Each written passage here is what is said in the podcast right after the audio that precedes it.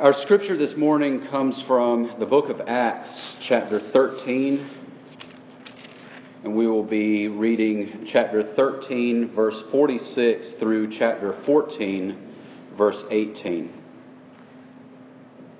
And Paul and Barnabas spoke out boldly, saying, It was necessary that the word of God be spoken first to you. Since you thrust it aside and judge yourselves unworthy of eternal life, behold, we are turning to the Gentiles. For so the Lord has commanded us, saying, I have made you a light for the Gentiles, that you may bring salvation to the ends of the earth. And when the Gentiles heard this, they began rejoicing and glorifying the word of the Lord, and as many as were appointed to eternal life believed. And the word of the Lord was spreading throughout the whole region. But the Jews incited the devout women of high standing and the leading men of the city, stirred up persecution against Paul and Barnabas, and drove them out of their district. But they shook off the dust from their feet against them, and went to Iconium. And the disciples were filled with joy and with the Holy Spirit. Now at Iconium they entered together into the Jewish synagogue and spoke in such a way that a great number of both Jews and Greeks believed. But the unbelieving Jews stirred up the Gentiles and poisoned their minds against the brothers. So they remained for a long time speaking boldly for the Lord, who bore witness to the word of his grace, granting signs and wonders to be done by their hands. But the people of the city were divided. Some sided with the Jews and some with the apostles. When an attempt was made by both Gentiles and Jews with their rulers to mistreat them and to stone them, they learned of it and fled to Lystra and Derbe, cities of Lycaonia, and to the surrounding country, and there they continued to preach the gospel. Now at Lystra there was a man sitting who could not use his feet. He was crippled from birth and had never walked. He listened to Paul speaking, and Paul, looking intently at him, and seeing that he had faith to be made well, said in a loud voice, Stand upright on your feet. And he sprang up and began walking. And when the crowd saw what Paul had done, they lifted up their voices, saying in Lycaonian, The gods have come down to us in the likeness of men. Barnabas they called Zeus, and Paul Hermes, because he was the chief speaker. And the priest of Zeus, whose temple was at the entrance to the city, brought oxen and garland to the gates and wanted to offer sacrifice with their crowds. But when the apostles Barnabas and Paul heard of it, they tore their garments and rushed out into the crowd, crying, Men, why are you doing these things? We also are men of like nature with you, and we bring you good news that you should turn from these vain things to a living God, who made the heaven and the earth and the sea and all that is in them in past generations, he allowed all the nations to walk in their own ways. Yet he did not leave himself without witness, for he did good by giving you rains from heaven and fruitful seasons, satisfying your hearts with food and gladness. Even with these words, they scarcely restrained the people from offering sacrifice to them. This is the word of God for the people of God. Thanks be to God. You may be seated.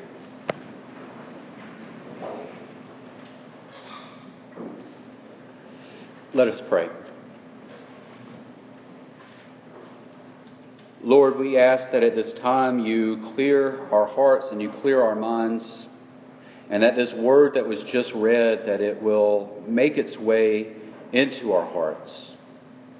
That with the power of your Holy Spirit, a power that only your Spirit can give, those words will come alive for us today.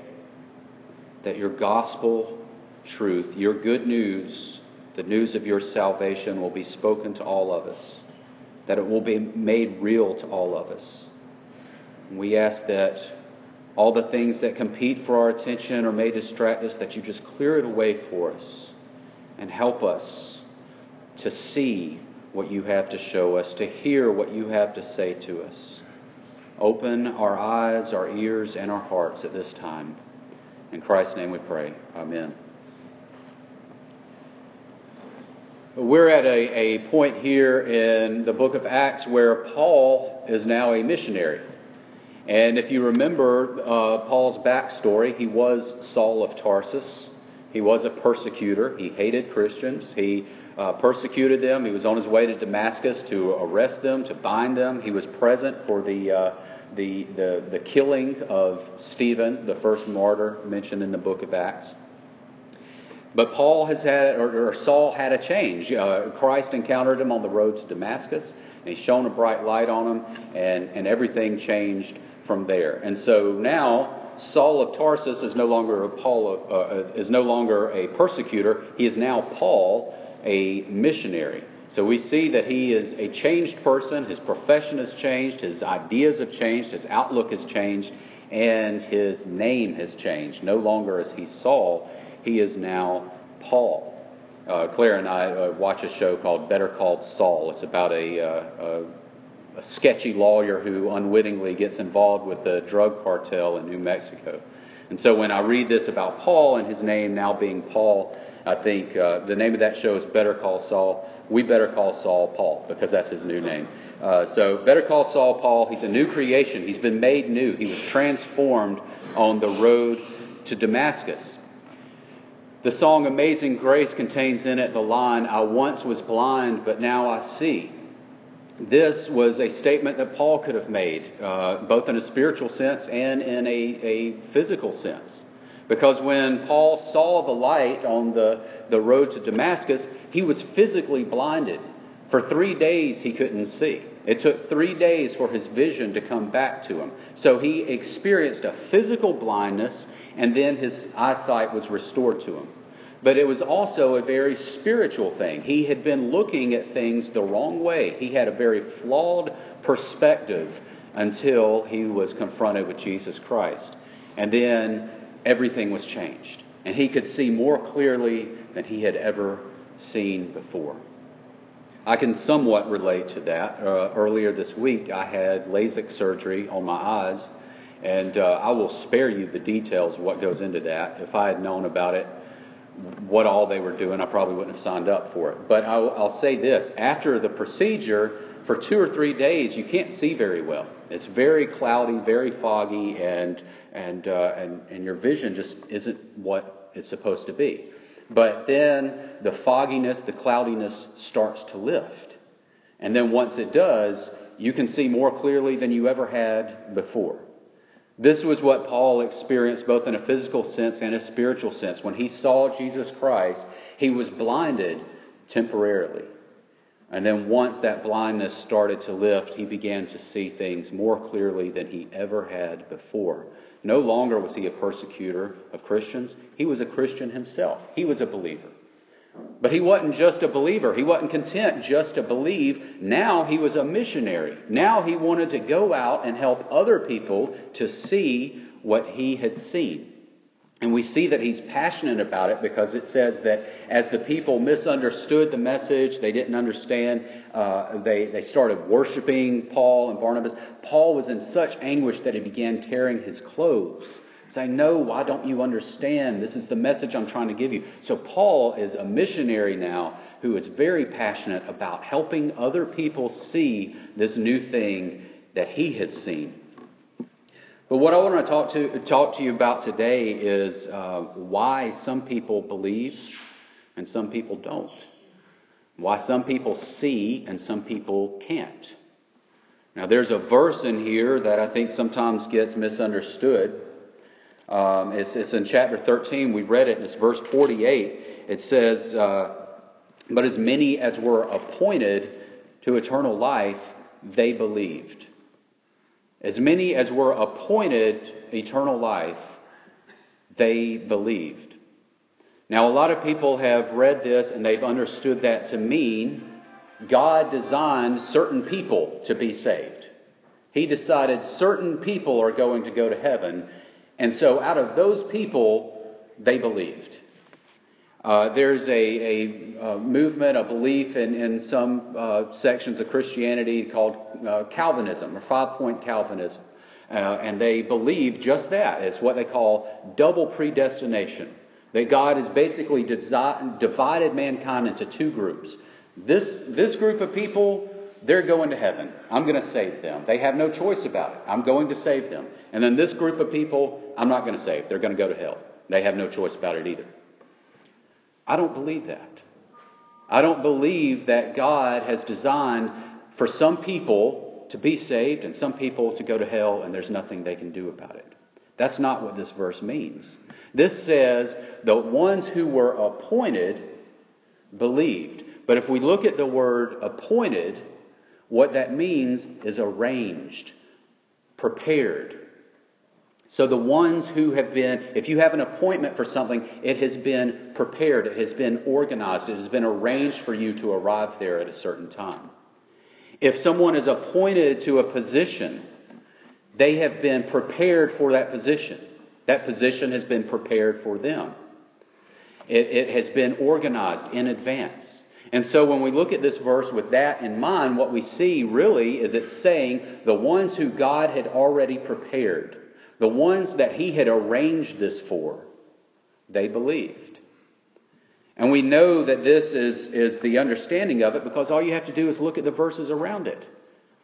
Paul says, is talking to the Jews, and he said, You rejected this. You were spoken to first, and you rejected it. You judged yourselves unworthy of this eternal life. So, what Paul is saying is, you had a choice, and you turned it down. That wouldn't make any sense if they had no choice in the matter. But Paul was saying you did have a choice, and you rejected it. So now we're taking it to the Gentiles. And then Paul says later at the end of the passage, he says, God has allowed you to choose what to do with your lives. God has allowed you to govern yourselves all this time, but He has continued to make a witness available to you. So when we look at all this, we understand two things are happening. God, through His grace, through His provision, is preparing them, but then they still have a choice to make.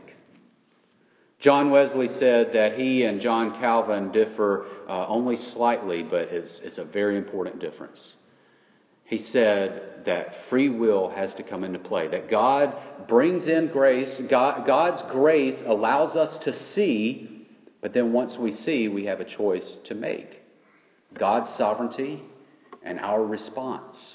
They go hand in hand. That is how, how we attain salvation. Choice is involved, but it's always preceded by God's grace. Paul could not see things the way God wanted him to see until Jesus met him on the road to Damascus.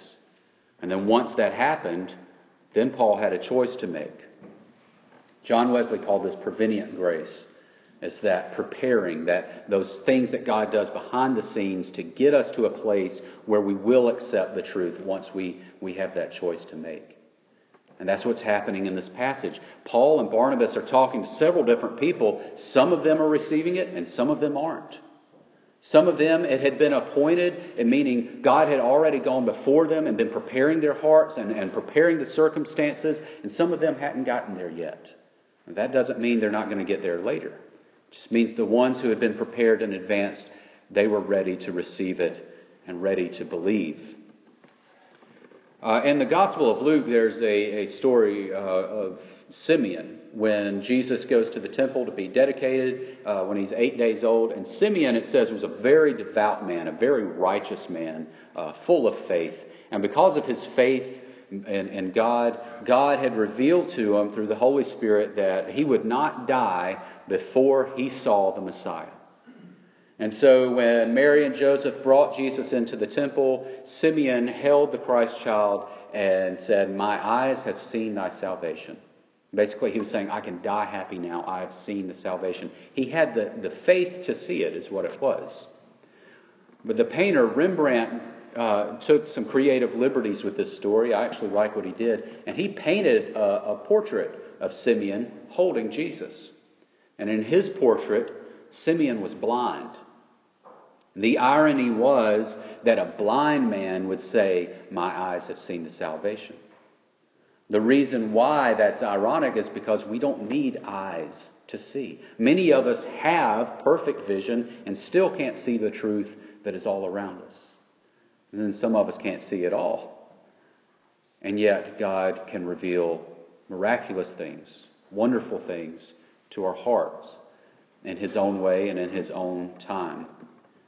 Paul and Barnabas had both had the truth revealed to them in such a way that they wanted to go and reveal that truth to others. And they had a deep desire to go preach. And when people were, were not responding to it or misunderstanding it or misinterpreting it, it says they were in anguish. But they kept preaching anyway. Now, this was early in Paul's ministry. Later on in the book of 1 Corinthians, he would write a letter to the Corinthians talking about his ministry versus the ministry of Apollos. Because there were some people saying, Well, I follow Paul. Well, no, I follow Apollos. And Paul said, Listen, I, have come and I've planted a seed. I've given you some good news and, and it's planted a seed there. And then Apollos came along and he watered that seed. And some of you may have responded to me, some of you may have responded to Apollos, but guess what? All of it is done by God. God grows the heart, God cultivates. It's God's grace that prepares all of that. And so this happens early in, in, Paul's ministry when these people are not responding and he's tearing his clothes. And I wonder if he ever went back and thought about this and said, you know what? I was still planting a seed. Even if they didn't understand, even if they mistook it, even if they didn't have the eyes to see it right then, I was still planting a seed, and God's grace was at work through me, and God's grace would come back and work again and maybe water that, and maybe cultivate cultivate that. And maybe they will be given the eyes to see God's salvation. You see, God's grace is at work all around us, within us. Sometimes we see it and sometimes we don't, but when it is revealed to us, how we respond to it is up to us. And it can be life changing once we see it, once we get it. There's a lot of stories of this happening, uh, stories that I'm sure you're familiar with. Some of them might even be your own story. But Lee Strobel was an investigative journalist back in the 80s. He was a, I guess you could describe him as a devout atheist. He wasn't just an atheist who said, Well, I don't believe in God. Like, he really didn't believe in God, and he didn't like other people believing in God. And his wife became a Christian, and he couldn't stand it. And so he decided he was going to use his abilities to investigate this Jesus stuff, investigate the resurrection, the early church, and he was going to prove to her Christianity was a sham. And he spent months and months doing this, trying to do this. And the more he researched, the more he studied, the more he realized he couldn't pr- prove that Christianity was a sham. And then, not only that, but he started realizing that it might be right. And his eyes started, God started opening his eyes and opening his heart. And then he realized one day that he had a choice to make. And so he received Jesus Christ as his Savior. And he became a pastor and he wound up writing books and he wound up leading thousands of people to Jesus Christ. Another case of this is C.S. Lewis, who I grew up loving because of the Chronicles of Narnia books, but he's written so many other good books. And he, he was an atheist as well. And he was an intellectual, and he had a lot of very smart friends, and he didn't understand how people who were so smart could believe this Jesus stuff. So he would debate them vigorously, vigorously. And he said one day he got on his motorcycle and he was riding, and he was thinking about all the ways he was going to debate his friends on this point that they made about Jesus and that point, and what Scripture says here, and how that's wrong because of this. And he said he was on his motorcycle thinking about all this, and by the time he got to his destination, by the time he got off his bike, he was a Christian. He doesn't say what it was that clicked, but somewhere along that ride, Christ opened the eyes to his heart. And he was confronted with a choice. And he made the choice to receive it, to believe it. And his choice has influenced and, and affected many other people who have come to know Jesus because of his writings. One more story I want to share with you, maybe one that feels a bit more familiar. It's about a farmer named Frank. Frank was blue collar guy, tough, worked on the farm, and uh, and his wife and three sons would go to church every single Sunday, and Frank never would go. He said, you know, that, that stuff, I've, I've never seen evidence of God. All I know is, is what I can see, what I can produce with my own hands. you want to believe in God, you want to go to church, that's fine. But Sunday morning, I can be out there doing stuff in the fields, and uh, and and that's just a waste of time. I'm not going to to waste an entire morning going to church and worshiping a God that I don't even know exists and that I can't even see and that I've never seen. And this went on for years. Frank's wife kept coming to church year after year with their three boys. Their three boys grew up, eventually left the house, moved on. Frank's wife continued to go to church every single morning. Frank continued to not believe. And then one day, Sunday morning, while his wife was at church, he got on his tractor. He was plowing the fields. And as he did, he started thinking about the seasons and how they've been so consistent over the years. And the seeds, how they've always had the right amount of sunshine, they've always had the right amount of rain. And how, even though there, there were some tough times, there were some hard years, they've been able to keep the farm. They've been able to, to keep the place all these years. And just like that, a veil was lifted from his eyes, and he realized God has been at work all around me.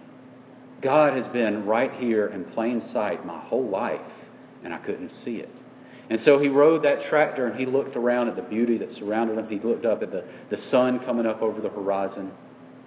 And he realized that he was seeing things in a way he had never seen before. God had given him the grace to see. And it had taken years, it had taken much preparation, it had taken the voice of his wife and, and, and his occupation and all these things for years and years and years to prepare him. But it was the appointed time. Frank saw what was real. And he had a choice to make. And so he gave his heart to Jesus. All those years later. You see, it's God's grace that allows us to see the truth. But once we see, we have a choice to make. And once we make that choice, then it's up to us to go help other people see, to be those seeds, to be the watering, to be whatever God needs us to be to help other people realize it. Everyone in this room at some point has had a seed planted in our hearts. Many of us have had that seed watered, we've had it cultivated. But all of that, no matter where we are in our faith journey right now, all of that has been done by God's grace. So if we respond to it, we can say that it's because God's prevenient, prevenient preparing grace brought us to the point where we could respond. But we must respond. Is God calling you? Have you answered the call? If not, there's no time better than today. And if you have answered, then just as Saul of Tarsus, the evidence of that faith should be a deep desire to see other people answer as well. We as the church should be doing all that is in our power to reveal God's grace and love to others, even if it means simply planting a seed that God can come back and water at a later time. Salvation comes from a human response to God's preparation. Let us respond with wonder. Let us respond with joy. And like Saul of Tarsus, who became Paul the missionary, let us respond with a renewed sense of identity and purpose. Let us pray.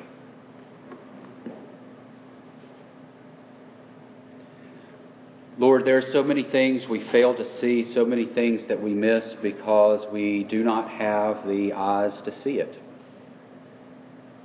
But Lord, we ask that you grant us the eyes to see. We ask that through your grace, through your power, that you reveal your truth to us, that you bring us to a point where we can respond, where we can dedicate and commit our lives to you. Lord, we ask this not just as a one time thing, but as a daily thing, that we will constantly be surrendering, surrendering our hearts to you as you reveal your plan and your desires to us. Lord, we thank you for your grace. We thank you for all the preparation, for all the organizing, for all the appointments that go into getting us where we can respond. Lord, we thank you for giving us the freedom to respond, to receive that love, to receive that grace, and to let our lives be changed. We ask that you continue to change our lives day by day, and as you do, you also help us change the lives of those around us. That you make us farmers, that you allow us to plant seeds of grace and truth into the hearts of other people, so that you can water and cultivate their hearts. Lord, we ask that your grace reign free in our lives and in the lives of all those around us. We pray all this in your holy name. Amen. Our hymn of invitation this morning is Amazing Grace. It's in the Cokesbury hymnal, the brown one, hymn number 43. If you've made a decision of any type today, I encourage you and invite you to uh, come forward and to, to let us know about that, to share that with us. And as always, the altar is always open for anyone who wishes to come forward and just, just spend a few moments kneeling in prayer with God. But please stand if you are able and join us in singing hymn number 43, Amazing Grace.